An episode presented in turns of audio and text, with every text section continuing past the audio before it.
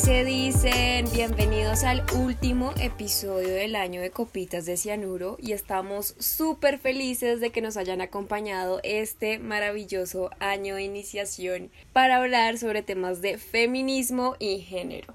Hoy tenemos un tema que es muy cianurado, sobre todo porque tiene que ver con los hombres y su rol en el feminismo, porque creemos que los hombres no tienen cabida en el feminismo y resulta que sí. Y eso es las masculinidades, las nuevas masculinidades y por supuesto la masculinidad hegemónica, frágil, tóxica, patriarcal, como quieran llamarla, y son algunos temas que vamos a tocar el día de hoy.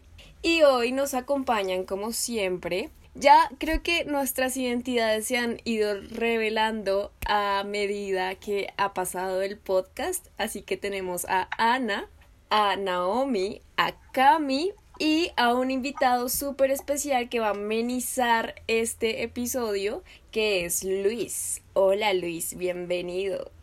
Hola copitas, ¿cómo están? ¿Cómo la llevan? Todo una chimba. Ah, súper. Pues un placer estar con ustedes, me encanta la invitación, soy muy fan del podcast, no me lo he perdido desde todos los episodios que llevan. Así, muéstranos entonces tu review 2020 de podcast para probarlo. Ah. pues sale, no, es que incluso sí, sí hice el, el wrap up, sí lo hice, pero lo que pasa es que creo que Copitas no entra por el, por el número de episodios como no suben tantos, entonces no entran en ninguno. Entonces el otro año me esperaré, esperaré uno semanal, mínimo uno semanal, yo lo veré. Ah, listo, esa va a ser va a ser uno de los propósitos del próximo año y de hecho queremos que ustedes, nuestros oyentes, nos digan qué temas les gustaría que habláramos en este podcast porque sabemos que hay muchos podcasts de feminismo y de género, pero pues hay temas que al parecer quedan así como súper volando, así que este es el espacio para que ustedes nos digan sobre qué quieren que nosotras hablemos. Así que sin más preámbulo, Cuéntanos, Cami, este podcast, ¿por qué es importante? Este tema es, es importante, pero es bien cianurado, ¿no? Como que me gusta porque abre polémica, trae mucha polémica. Y pues, en el feminismo, obviamente, la mujer es primordial. ¿Mujer? la mujer. La mujer la fémina. Pero también es importante pues plantearse un debate desde el, desde el otro lado de la orilla, ¿no? Y por eso vamos a hablar sobre masculinidad hegemónica, pero primero sería importante señalar qué es la masculinidad hegemónica, ¿no? Así es. Para ti, Luis, ¿tú qué crees que es la masculinidad hegemónica? O sea, tú que estás desde el lado masculino de hombre cisgénero, ¿qué crees tú que es la masculinidad? Pues a la larga entendemos que pues hegemonía es como la superioridad que se conlleva y como se habla de masculinidad creo que es como ese fenómeno porque yo a la larga pues he entrado en un análisis internos frente a qué es la, la, masculinidad. Y siento que es como un fenómeno impuesto que se ha hecho bastante continuo a lo largo de la historia, claramente, hasta el punto de que hoy en día estamos llegando a una instancia en que hemos tenido que cambiarlo. Y modificarlo a un punto de que sea más flexible o más acorde a la evolución que hemos tenido como sociedad. Claramente por eso es que hoy se habla de nuevas masculinidades, la masculinidad flexible y el espectro que se tiene hoy en día frente a masculinidad. Pues. Es cierto, es algo que, como tú dices, pues se ha ido transformando en la historia, pero digamos que en el momento en el que estamos ahora, es válido aclarar que un poco el tema de masculinidad que vamos a tratar es esa masculinidad que nos ha inculcado un poco más Occidente, porque digamos que es una cuestión cultural y en otras culturas, digamos, de Oriente, por decirlo así, pues la cuestión funciona y se da de diferente manera. Entonces digamos que un poco esta hegemónica de la que hablamos es un poco más la occidentalizada, por decirlo así. Y como tú dices, pues últimamente han aparecido nuevas masculinidades para explorar otras formas de ser hombre. Sí, así, así es. Ambos tienen un punto de encuentro muy válido. Y digamos que ya revisando autoras y revisando varios textos que hablan ya como de qué es masculinidad, hay un punto que es súper importante y es que la masculinidad hegemónica, sobre todo como la conocemos, es la capacidad que tenemos como de subordinación. Y creo que así eso va como ligado bastante a la masculinidad, masculinidad occidental que habla Cami y es que siempre la masculinidad es entendida como una forma de poder dominar y subordinar a otros seres, que pues los otros seres vendría siendo el género femenino, por supuesto, y qué duro ha sido como romper con ese paradigma y ese espectro de que pueden haber otras formas de representar lo masculino y dos que cómo hace uno para repensarse como hombre la masculinidad, ¿no? Y creo que eso es por ejemplo uno de los grandes problemas que se tiene a la hora de hablar pues de masculinidad porque muchos hombres no están dispuestos a lo mejor a renunciar a ese sentido común, por decirlo así, como a los privilegios, como a repensarse el mundo desde esa postura que pues básicamente los privilegia, entonces creo que eso lo podemos definir como masculinidad, pero sobre todo masculinidad hegemónica. En ese sentido, no sé quién quiere lanzarse al agua contándonos, por ejemplo, si existe como una ideología de masculinidad, que es un concepto que nos encontramos y nos pareció como curioso, como la ideología de género, por ejemplo, que nos instauraron a nosotros pensando que era algo de estigma y satanizante, entonces ustedes creen que existe una ideología de masculinidad? Algo que quería decir es que como que se tiene la concepción de que pues esa masculinidad hegemónica es como desde un hombre blanco cisgénero, clase media alta, con todas sus capacidades físicas y pues sí, psicológicas también, podría decirse, como el hombre que no tiene pues ninguna como obstáculo, por decirlo así, como ningún impedimento.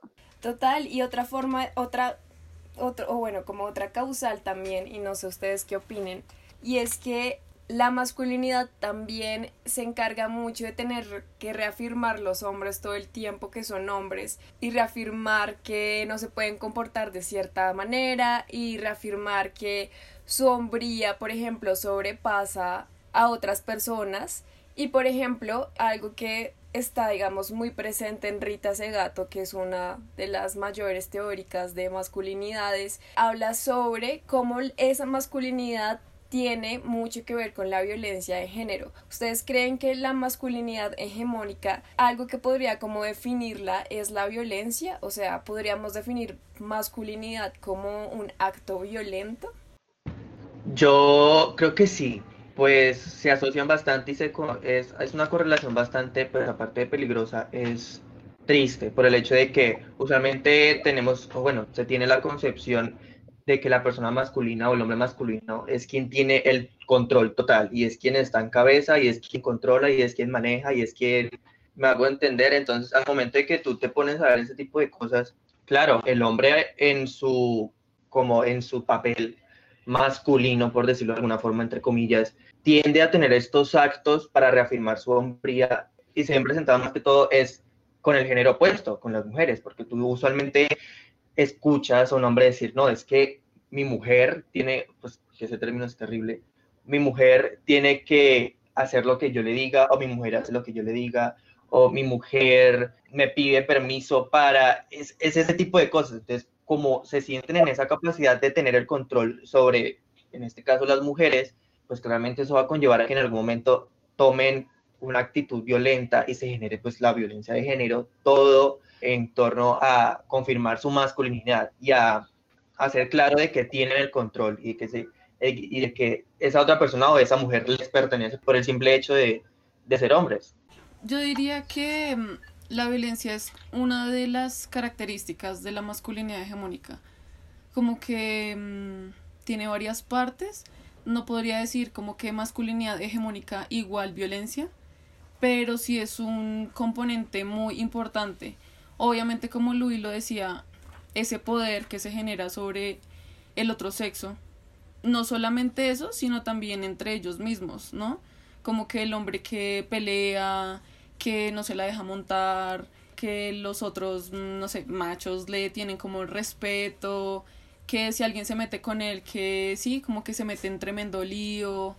Entonces, obviamente, la violencia de género está allí, pero no solamente es con la mujer, sino también como con su entorno. En la familia también, como el hombre que se emberraca, le pega a la mesa, le pega a las puertas, conviviendo con su, sí, no sé, con su mamá o, cosas así. Entonces, la violencia sí, sí es como algo de que eres un hombre, eres como fuerte, pero se confunde, ¿no? Entonces la fuerza con ya la violencia. Pero sí, creería que es fundamental, porque pasa mucho todavía. O sea, la violencia de género ahorita en la cuarentena que se ha incrementado un montón, nos sigue mostrando una vez más que precisamente esa violencia, ese consenso social, sí, respecto a que el hombre es violento, es un animal, es, salvaje, y bueno, y si llevamos eso hasta, hasta en el campo sexual, ¿no? O sea, el hombre tiene que ser como el cemental, el cemental, ¿no? Entonces es como, es un animal, es... Entonces sí, creo que es un componente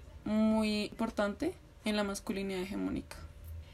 De hecho, Rita Segato considera que la violencia como masculinidad no es como tal la identidad de género del, de lo masculino, sino ella lo define como una mafia.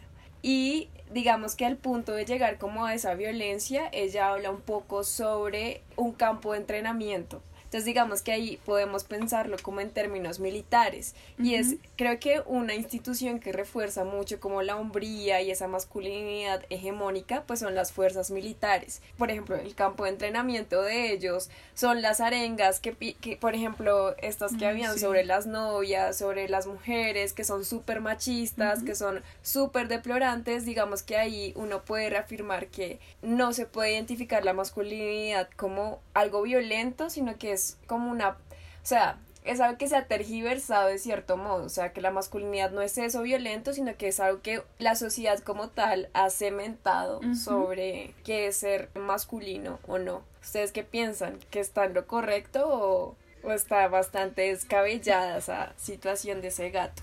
Pues yo creo que sí, o sea, en cierto punto sí, porque los obliga a cumplir como con unos estándares, ¿no? Como que decía Cami, eh, pues el más experimentado, el que cumpla con ciertas normas o se vista de cierto modo o actúe de cierto modo, pues sí es como masculino, sí demuestra sombría. Pero quien salga de esos cánones, pues, mm, pues no sé, sí, o sea, es como muy, sí, como muy excluyente, no, no permite, solo es como eso, ya, no más. Así es es súper cierto. Por ejemplo, ¿ustedes cuál creen que es como esa iniciación a la masculinidad? O sea, como que creen ustedes que es como el acto que lleva a los hombres a pensar que son masculinos por hacer X o determinada acción, pues.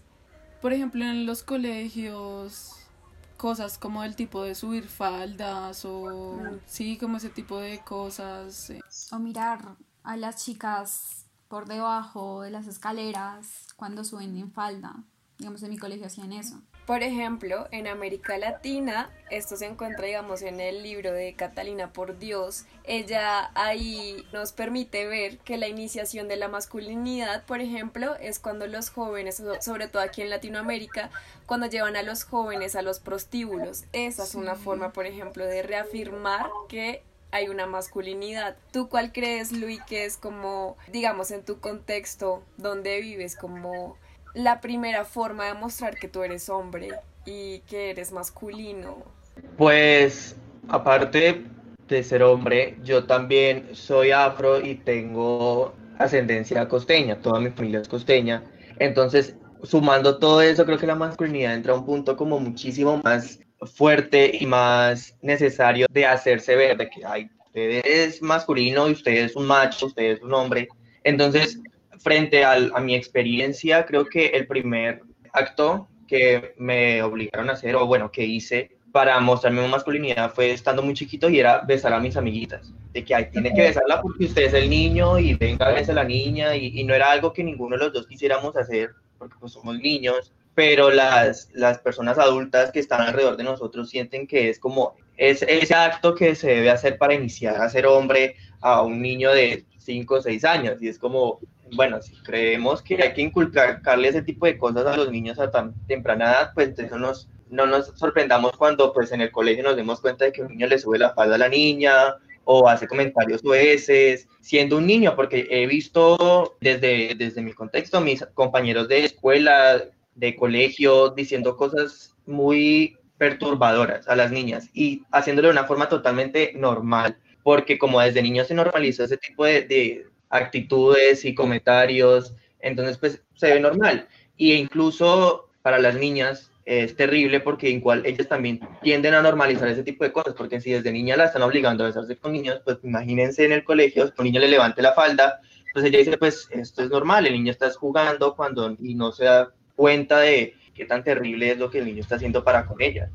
Total, y mira que, ah, cuando hablas de, mm, de darse besos en el colegio desde muy pequeños, ahí me remonta un poco también a la actitud que muchas veces le inculcan a los niños sobre ser agresivos con las niñas. Entonces, por ejemplo, decirle como si el man te trata mal o si te pega, o sea, el niño, es porque tú le gustas. Entonces, eso, por ejemplo, también es súper problemático porque reafirmar esa masculinidad también creo que llega al punto también de justificar las violencias de género desde muy temprana edad. Entonces, eso también me parece fundamental para pensarnos en la masculinidad desde la infancia y no como ahorita que tenemos 20 años, sino que sea algo que se le pueda empezar a inculcar un poco sobre todo para sobrellevar relaciones interpersonales sanas desde que somos niños. Entonces creo que eso también es, es importante tenerlo ahí sobre la mesa. Claro, y ahora que tocas el punto de que, ay, es que si es agresivo, si es así, es porque le gustas, siento que es bastante peligroso hacerlo de niños porque pues ya cuando crecen uno escucha comentarios de que, ay, es que el marido le pegó, pero quién sabe qué habrá hecho ella. Y es como, wow, uno dice, porque tendemos a echarle la culpa por ese tipo de cosas a la persona quien no cometió el acto agresivo, que en este caso es el hombre intentando mostrar su masculinidad? Y es como, pero qué necesidad en hacer ese tipo de comentarios. Y es que uno se pone a ver y es, y es progresivo, o sea, inicia desde ahí, es que el niño le jaló el cabello porque le gusta, le parece linda, a llegar a un punto de que en la, en la adolescencia le diga, no, es que su novio le pegó una cachetada, pero quién sabe usted qué le habrá dicho, quién sabe qué usted le habrá hecho. Así es como muchas veces terminamos en feminicidios, así que tenemos que tener mucho cuidado de seguir normalizando ese tipo de conductas. Así que llegados a este punto, nos creemos capaces de poder definir qué es masculinidad hegemónica, masculinidad frágil, sobre todo esa masculinidad frágil, podemos definir qué es eso, o sea, porque las feminazis ah, se la pasan diciéndome que tengo masculinidad frágil. Yo creo que las dos están un poco, están muy relacionadas. O sea, la masculinidad hegemónica son como unos cánones y unos parámetros súper estrictos para que los hombres cumplan, así como de uno como mujer esperan también cierto tipo de roles, de habilidades, de comportamientos, de bueno. Y siento que ambos obviamente son súper restrictivos. Entonces, la masculinidad frágil es como ese miedo de salirse de esos cánones. Y creo que es más que todo como, sí, como el miedo al rechazo de la sociedad, porque precisamente es la sociedad la que dice, estos son los, los cánones, ¿no? Entonces siento que la masculinidad frágil es ese miedo de salir como de esa burbuja, aunque muchas veces los hombres ni siquiera son conscientes de que no lo cumplen a cabalidad. Porque como decía ahorita Ana, es un tema también de, de algo interseccional. No me acuerdo, o sea, es un artículo de Silvia Federici, pero ella pone ahí unas, unas citas y en una de esas citas dice como los hombres dominan a las mujeres, pero unos pocos hombres dominan a esos hombres, ¿sí? Entonces es una cuestión de que, no sé, si eres afeminado, entonces ya sales, si digamos eres pequeño o cosas tan, tan absurdas como por ejemplo, no sé, tener una voz aguda o algo así, entonces como que la molesta y sí, como la como el chiste y chanza entre hombres, ese tipo de cosas. Así como la clase también. Entonces es, es una vaina ahí como súper interseccional, me parece a mí. No, y ahora que tocas ese tema como de, o sea, lo podemos interpretar como los, la masculinidad no solo afecta a las mujeres, o sea, es un tema que se deben pensar los hombres y digamos que ya hablamos como el contexto de la violencia, sino que también, bueno, la violencia contra la mujer, pero también la masculinidad afecta a los hombres. Por ejemplo, el concepto de decir que las mujeres somos privilegiadas por no ir a la guerra, por ejemplo. Realmente las mujeres somos privilegiadas de no ir porque ahí los hombres básicamente es una consecuencia, por ejemplo, de la masculinidad hegemónica, que ellos son los que tienen que ir a la guerra. O sea, para empezar, ni siquiera deberían existir las guerras. Pero sí es algo que es problemático porque eso no es un privilegio para las mujeres y sí es una consecuencia tanto del patriarcado como de la masculinidad contra los hombres. Entonces, por ejemplo, eso también es muy importante ver que pensarse las masculinidades no es solamente pensar en que van a dejar de ser violentos contra las mujeres, sino que también van a dejar de ser violentos entre ellos. Entonces sí, es eh, súper cierto lo que dices, Cami. No sé si llegados a este punto de nuevo, porque a mí me gusta llegar a muchos puntos, ¿quieres aceptar, Luis, que te podamos hacer un test para mirar si tienes una masculinidad frágil? Y si ustedes nos están escuchando, si usted es hombre y quiere saber si tiene masculinidad frágil, por favor tome lápiz y papel para hacer el test con nosotras y nos, nos lo puede compartir pues su resultado en Twitter o en Instagram. Este test que te vamos a hacer es de una cuenta de Instagram que nos encanta, que se llama de machos a hombres y es muy chévere porque se han pensado la masculinidad de una manera muy seria y que es muy entendible para todo el público. Así que vamos a hacerte el test. Primera pregunta. Las respuestas es de sí y no. Entonces, comencemos. Primera pregunta. ¿Crees que los abrazos entre hombres deben ser cortos, toscos y firmes? No, los odio. Creo que para esos abrazos mejor no dar nada. ¿Te sentirías mal si tu pareja ganara más que tú? No. Tercera pregunta. Si un amigo te confiesa que es homosexual, ¿te daría miedo que intente algo contigo? No. Hay la persona que diga que sí. Wow. Wow. Siguiente. ¿Haces todo lo posible por no llorar cuando estás viendo una película que te emociona? No, creo que es uno de mis, como mi movimiento estrella viendo películas. O sea, si Luis no llora viendo la película, pues ahí, ahí vemos cómo la calificamos porque no, no fue ni tan buena. wow, eso es un buen ítem para calificar una película.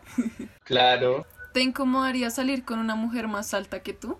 No, creo que si pudiera sería como mi, mi estándar de amistades, que sean más altas que yo, porque es que son maravillosos. A mí sí me, no, o sea, no me gustaría salir con alguien más, bajito. Sí, eso es algo que hay que construir.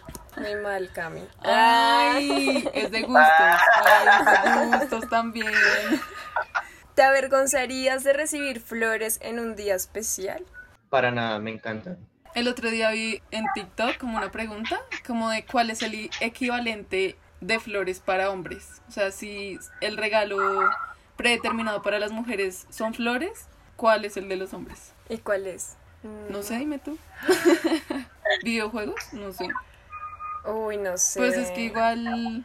Yo diría como que hay el busito, démosle un busito como para salir del paso. Sería algo como súper que te puede dar cualquier persona, parce, tipo una billetera. ¿Preferirías no bañarte o bañarte sin jabón o a usar un jabón con aroma femenino? Usar el jabón Creo que los jabones femeninos son los que, bueno, si nos ponemos técnicos, el jabón masculino huele horrible, porque es que es, huele como que a, no sé, es que las empresas con tal de buscarle un olor a la masculinidad han hecho jabones que huelen, el jabón rey huele delicioso al lado de esos jabones. Entonces, usualmente, ahorita usualmente yo uso es jabón pues, entre comillas, femenino, de que el de avena, el de naranja, el de cereza, que huelen. Yo tenía un conocido que, mm, por ejemplo, el champú, él decía que no se podía aplicar champú de mujer porque olía mujer. Y yo decía como, parce, huele delicioso, o sea, qué rico que huele rico el pelo, no ahí a, a jabón rey. ok. Los resultados son los siguientes. Si respondes más preguntas con sí, quiere decir que tu masculinidad es frágil. Pero Luis, al parecer, es un hombre bastante... Deconstruido. Sí. o sea, tu masculinidad es cero frágil. Un aplauso para Luis. Ah. Es un honor, es un honor. No, pero hay cosas súper locas que digamos, o sea, yo una vez estaba viendo un en vivo en Instagram y estaban hablando como de ese tipo de cosas, como qué cosas no hacen los hombres porque les da miedo que digan que no son hombres. Y alguien escribió en los comentarios que en México como que los hombres no se bañaban la cola ¿Ah, porque sí? era algo gay. O sea, tocarse su propio su propia cola era como algo gay. Y lo peor es que aquí en Colombia la situación no está tan alejada, porque he conocido de que, ay, yo que me voy a pasar la mano por ahí, y yo, pero ¿cómo no te vas a pasar la mano por ahí? Y es que, No. O sea, no se limpian la cola. Prefieren no, ser yo más. creo que no, prefieren ser machos y oler a mierda, literalmente, uy, no. Es que no, con razón Transmilenio huele a culo así, repaila. Por favor, hombres, normalicemos limpiarnos el ano y lavarlo con jabón que huela a vainilla, por A favor. Sí. Si ustedes quieren que nos, nosotras nos lavemos la vulva con olor a caléndula, Sí, a por menta. favor, A menta fresca. sí. ustedes también lávense el orto, porfis. Pero ahora, por ejemplo, ahora que tocamos lo del, lo del test de masculinidad frágil y todo ese tipo de cosas que ustedes decían, como del jabón y de los abrazos y ese tipo de cosas, creo que yo nunca, o sea, ese tipo de cosas han sido muy normalizadas, o sea, en mi contexto por el hecho de que yo me crié con mi mamá y mi hermana, más no, mi papá, él siempre estuvo trabajando, estaba por fuera o pasó muchos años fuera, y bueno, ese tipo de cosas, entonces, como yo era la, entre comillas, minoría en mi casa, pues claramente se compraban cosas que las favorecieran más a ellas, entre comillas, nuevamente, que el jabón que oliera a fresas, que el jabón que oliera a avena, o que el champú de tal marca que usualmente es para mujeres, pero que huele a tal forma. Y ese, ese tipo de cosas nunca se, se demonizó en mi casa, porque pues es jabón y es champú, no es jabón para hombre o champú para mujer. Era jabón y champú el que usábamos todos, pero pues que se compraban para ellas porque creían que debían oler a ese tipo de cosas, porque pues la masculinidad también las obliga a que, ay, es que tiene que oler a flores, o es que tiene que oler, porque ese no es el olor de los hombres, no es el olor de las mujeres.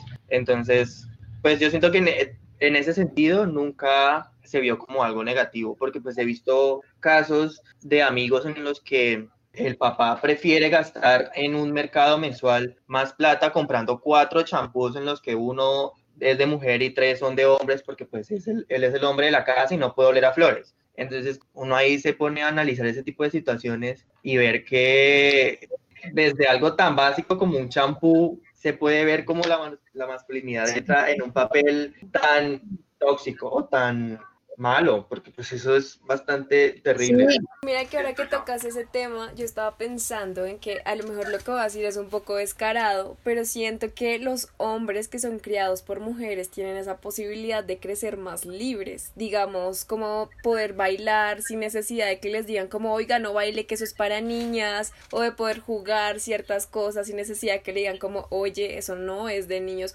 Obviamente hay mujeres que son un poco machistas y es una realidad que es innegable, pero digamos que sí tengo varios conocidos que sé que a medida que han crecido en un contexto de mujeres han sido muy libres, libres hasta de escoger su sexualidad, libres de poder vestir como quieran, libres de expresarse como quieran, libres de decidir, por ejemplo, si jugar fútbol o no, que eso mal o bien es una variable que me parece re importante analizar porque lo normal es que a los hombres les guste lo- el fútbol. Y si a ti no te gusta el fútbol, entonces, parce, eres un gay y no necesariamente eso se correlaciona. Entonces, por eso digamos que me parece importante traer esto como a reflexión, no sé ustedes qué opinan. O si conocen de pronto casos de alguien que ustedes vean que sí es un poco más libre el ser criado con, pues tenemos la experiencia de Luis, pero... Pues ahora que estamos hablando de, de eso, pues en mi caso es un arma de doble filo, porque pues en ese tipo de cosas como el jabón, el champú y ese tipo, los olores, en ese tipo de cosas mi mamá como no le pone mucho problema o cuidado, pero mi mamá sí tiende a ser una mujer bastante machista, no es algo que me enorgullezca decirlo, y es algo en lo que estamos trabajando ella y yo como para ir cambiando ese tipo de cosas, pero ella sí es de las mujeres que, que el hombre se tiene que comportar así porque es hombre o yo, por ejemplo, aquí donde estamos grabando el podcast, eh, nos estamos viendo y, por ejemplo, yo tengo mi cabello, porque ahorita está muy largo, lo tengo amarradito en una moña, y son ese tipo de cosas que mi mamá dice que no debería hacer, porque es que las moñas de agarrarse el cabello es para mujeres, por ejemplo. Entonces ella siempre este tipo de cosas me hace quitármelas antes de salir a la calle, de que no salga con eso, de que no lo vean con eso, o de que, por ejemplo, a ella le parece terrible que un hombre se tenga que pintar las uñas o, se, o decida pintarse las uñas del color que desee, son ese tipo de cosas que uno dice como, bueno, pues a la larga no es como el, el escenario, porque es lo que dice Vale, por ejemplo, de que es más fácil para un hombre que lo críen dos mujeres y sí, a mí me ha ayudado bastante a entender muchas cosas y a crecer sin tanto apujo y sin tanto problema de verle a, a situaciones distintas, pero de igual forma me ha cohibido bastante porque pues pueda que no tenga una figura paterna bastante presente, pero creo que mi mamá la asumió de una forma bastante complicada, porque cuando era pequeño siento que no, no era como tan fuerte, pero a medida que fui creciendo como que ella veía que yo tenía cosas que no me importaban parecer masculino o súper macho, como que ella esa idea no le sonó y empezó a desarrollar esta posición y esta actitud bastante y extra machista también, porque es, ella es bastante machista y es algo en lo que hay que trabajar y ella pues ha estado intentando trabajar, pero a la larga no es una cosa en la que se pueda soltar tan fácil, porque claro, el contexto social en el que ella creció pues es costeña de clase baja, negra, entonces es como, no intento eh, generalizar, pero pues en ese contexto social creo que la mujer machista está bastante como perpetuado y, es, y se ve muchísimo más ahí digamos que nos das paso para empezar a hablar de un tema que en este punto digamos que ya es importante tratarlo como con pinzas y de reflexionarlo de una manera más seria y es cuando hablamos de masculinidad en términos de emociones, en términos de comportamiento, en términos de todo lo que conlleva asumir ese rol de género. Y no sé, Cami, si tú quieras aquí hablarnos ya sobre todo lo que acarrea como la masculinidad, por ejemplo, que tiene una tasa de suicidios altísima, que no sabemos, por ejemplo, los hombres por pues bueno, a raíz de su, su rol de género que cargan, no tienen una salud mental lo suficientemente fuerte. Cuéntanos más sobre este tema. Como les decía anteriormente, la masculinidad hegemónica está conformada como de varios, ¿cómo decirlo?, parámetros, por decirlo así, que el hombre debería cumplir. Y digamos que uno que me pareció bastante interesante porque me topé con un artículo de, si no estoy mal, es Asociación Americana de Psicología. Tienen un como una guía, un manual para el tratamiento psicológico de niños, jóvenes y pues hombres adultos. Y pues dicen que mm, el tema de la emocionalidad restringida, que es como ellos lo llaman, es una característica común de pues la masculinidad que hemos normalizado, ¿no? Entonces, como diría los abuelitos tradicionalmente, los niños no lloran. Entonces, el hecho de que las personas que nos estén criando nos digan que no podemos expresar si nos sentimos vulnerables, porque yo creo que es ese miedo a mostrarse vulnerable, ¿no? Que no podemos hacerlo, pues son hombres que crecen pensando en que literalmente cuando se caen de la bicicleta, levántese, sacúdase y siga y no llore y no pasó nada, ¿sí? Y usted no necesita tampoco ayuda de nadie. Entonces, son hombres pues que crecen sin ningún tipo de mm, como de una construcción de una emocionalidad pues saludable, ¿sí? No tienen herramientas para sortear ese tipo de sentimientos. Y más allá de eso, también está como esa emotividad restringida entre los mismos hombres, ¿no? Muy marcada más que todo, pues entre ellos, como cero sentimentalismo, lo que hablábamos ahorita, digamos lo que decía el, el, quiz de la masculinidad, como crees que los abrazos entre hombres entonces son duros, firmes, como que siempre es como la palma ahí del tío que le da a uno. Que suena. Ajá, exacto. es como no mostrarse vulnerable frente a otros hombres, eh, no tener obviamente estos comportamientos como de compasión o bueno, de ternura entre ellos, que yo siento que entre las mujeres como que es más probable, ¿no? Que tú con una amiga como que te pongas a llorar y digas como necesito desahogarme tal, pero entre los hombres es menos probable o siento yo que tiene que ser ya como un amigo así mejor dicho con el que puedan sincerarse pero son muy pocos los espacios que se dan para explorar ese tipo de mm, sentimiento. Y digamos que otro dato que nos da la, eh, la guía que, que les cuento de la Asociación Americana de Psicólogos es que a pesar de que los hombres se suiciden el doble que las mujeres, o sea, que tengan una mayor posibilidad de suicidarse, son los que menos recurren a los servicios de terapia. Y es porque o sea, socialmente sí nos han dicho como que el psicólogo es para locos, que mejor dicho, si tú haces porque ya, mejor dicho, estás re mal, estás en, en la nebulosa. Y eso es completamente falso. Y siento que como sociedad se está intentando de dar un poco más, como más apertura, como a la, a la salud mental. Pero sin embargo, los hombres son los que menos recurren a, a ese tipo de servicios, aunque son como los más Sí, eh, lo que les decía, la tasa de suicidio es el doble que las mujeres. Entonces, también como sociedad, a lo que los lleva, ¿no? Como a lo que decía vale, ahorita, la masculinidad no solamente afecta a las mujeres, sino que realmente los hombres, creo yo, que son la principal víctima de ellos mismos y de su búsqueda por encajar como en estos parámetros. ¿Tú qué piensas, Luis? ¿Qué piensas tú como hombre cisgénero nuevamente. Y aparte, con una masculinidad que no es frágil. Todo el tema emocional, por ejemplo, al parecer has sido como muy franco con lo que sientes, pero en algún punto de pronto tú sentiste, bueno, cuando eras más chiquito, de pronto, de que no podías llorar o que de pronto no, no tenías a quien contarle tus problemas, no sé, así sea lo más mínimo que te hiciera sentir mal, como tener ese respaldo? ¿Cuál crees tú que a lo mejor fue algo que afectó mucho el hecho de ser hombre en tu salud mental? Pues como ustedes lo han notado en lo que llevamos de podcast, yo no tiendo como a cerrarme a nada o a contar cosas que no que me preocupen ni mucho menos.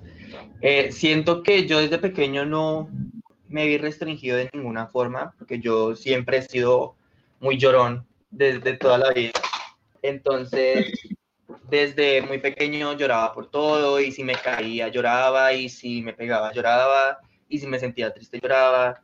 Y no era como que me restringían de que no llore porque usted es un niño, no, pero mientras uno va creciendo, creo que es bastante común que uno le vaya como perdiendo ese tipo de confianza, más que todo a su familia. Entonces yo en mi círculo familiar cercano no es como que yo sea bastante abierto y les cuente mis problemas o algo que me esté haciendo sentir mal, pero, o que les llore, porque hoy en día yo ah, frente a mi familia no, no lloro ni muestro mis sentimientos en caso de que sea algo negativo, pero por ejemplo con mis amigas y mis amigos sí, yo a ellos les lloro y les cuento y no me quedo con nada y, y cuando iba a terapia también contaba todo porque para eso iba, pero cuando estaban hablando del tema de que los hombres no se, se conviven mucho y no contamos las cosas a nuestros amigos hombres, es cierto y es bastante común. Porque, por ejemplo, a mí no me da nada contarle a mis amigos los que, lo que me esté pasando, pero, por ejemplo, ellos a mí ahorita no tienen ningún tipo de tapujo y me cuentan todo porque yo me he encargado a lo largo de los años, pues a mis amigos de la universidad, el tiempo que llevamos pues hablando y siendo amigos, me he encargado de recalcar desde que conmigo pues tienen un lugar seguro y me pueden contar lo que quieran y ellos han entendido eso y me cuentan lo que les esté pasando y se les apoya y se les aconseja y todo. Pero por ejemplo nosotros somos un grupo de casi eh, 8 o 9 personas, eh, mi grupo de amigos y entre esos pues somos 3, 4, somos hombres y, ellos tienen como un grupo aparte en el que son solo machos. Entonces eh, algo que yo he notado bastante es que en ese grupo alterno en el que son solo hombres no se cuentan nada o sea, ellos lo se juntan para jugar y tomar y ya, pero yo me pongo a preguntarles de que me cuentan que están tristes o algo así, yo le, yo le digo, tú le contaste a tus amigos a ver ellos qué pensaban, no porque se burlan de mí, o no porque yo de pronto les lloro y, y se burlan. Entonces, como es un trabajo arduo en el que tenemos que empezar a ver de ¿Cómo vamos a, a sobrellevar este tema de que los hombres no se abren o no cuentan sus cosas entre sí? Porque las, en- entre mujeres sí se cuentan de todo y muchas veces de hombre a mujer como que no, no hay ese mismo, no,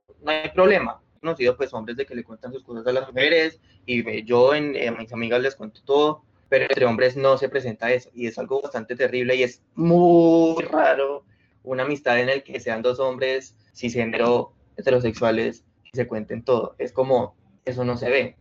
Muy cierto, Luis, súper cierto. Además que tú eres un man que se ha pensado mucho la masculinidad y que supongo que tienes como un impacto muy grande, por lo menos en tu círculo de amigos, porque también eres un man refresco y un man que habla sin tapujo y va diciendo las cosas como son cuando son. Creo que si tuvieras tú que dejarle un mensaje a alguien respecto a la masculinidad, ¿qué crees tú que es lo más importante para pensarse el tema? Uf, frente a la masculinidad, creo que el mensaje que le dirías es que le dirías como empezar a trabajarla para cambiarla. Porque hoy en día tenemos la creencia de que la masculinidad hay que trabajarla para erradicarla porque es terrible. Y la connotación negativa, pues me imagino, yo siento que no es necesaria. Pero lo que es necesario es hacerla evolucionar y hacerla cambiar. Este fenómeno que les contaba al inicio del podcast es algo que se debe eliminar o erradicar, porque a la larga es algo de que no se va a eliminar, porque pues, es hegemónico, viene a lo largo de la historia y ya no se va a ir. Lo que tenemos que trabajar es en hacerlo evolucionar y cambiarlo de que sea una forma de que sea más dinámico, de que la, no sea algo restrictivo, porque siento que la masculinidad es bastante restrictiva, sino que sea abierta y que sea bacana y que, que sea chévere y que incluso porque es que hoy en día se tiene una denotación tan negativa el ser masculino que, por ejemplo, en caso de que lleguemos a ver una niña que sea masculina, entre comillas, ya la van a ver con una denotación negativa o de que está haciendo las cosas mal. Entonces yo siento que eso es lo que hay que cambiar, que la masculinidad no sea igual a negativo, sino que sea masculinidad igual persona masculina y ya.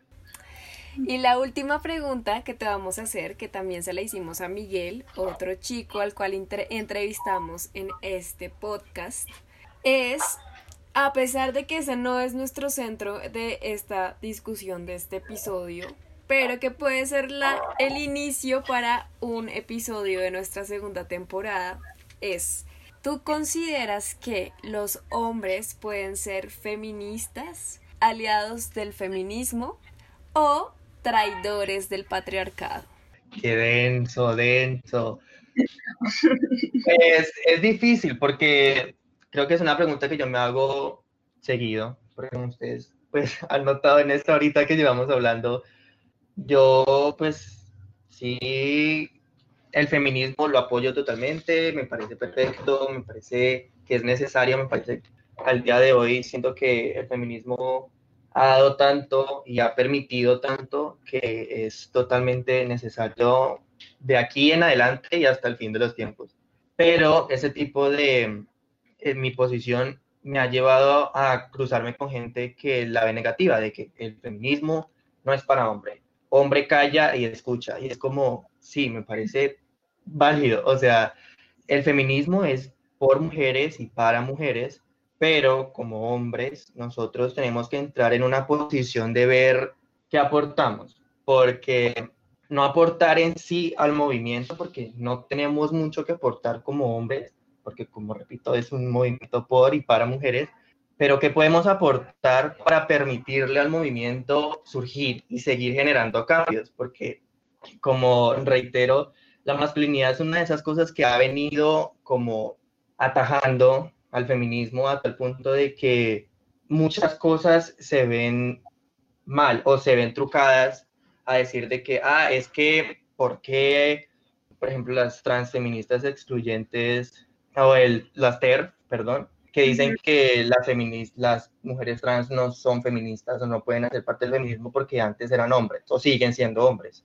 Y es como, bueno, hay que trabajar en que ese tipo de pensamientos que son arraigados por los hombres, porque pues ese tipo de pensamientos a la larga son machistas y el machismo nace del hombre.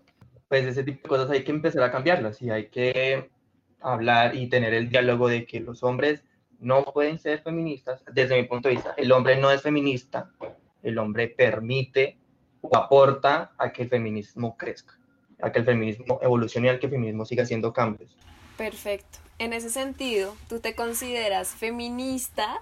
¿Te consideras aliado del feminismo o traidor del patriarcado? Traidor del patriarcado, 100 veces. Nos gusta mucho cuando dicen que son traidores del patriarcado. Y sí, esperamos que ustedes después de escuchar este episodio también puedan decir con certeza de que van a ser traidores del patriarcado. Así que, con mucha emoción, porque queremos anunciarles que sí se viene una segunda temporada de Copitas de Cianuro para el 2021 y también con mucha tristeza porque se nos está terminando este episodio. Queremos agradecerles por su apoyo, por continuar escuchándonos a lo largo de este 2020. Así que nos esperamos el próximo año. Muchas gracias Luis por acompañarnos, por ser un traidor del patriarcado y por soltar todo ese cianuro y demostrarle al mundo de que sí se puede ser hombre y no tener masculinidad frágil. Muchas gracias a ustedes por invitarme, me encantó estar aquí, me pareció genial. Gracias, Luis. Chicas, ¿quieren despedirse de nuestro público? Que en este 2020 llegó copitas de cianuro en un año muy cianurado. Diría que sí. Y pues va a seguir, no sé, va a seguir así. Va a su seguir subiendo como espuma. Gracias por escucharnos, les queremos y nos vemos el próximo año. Bye. Bye bye.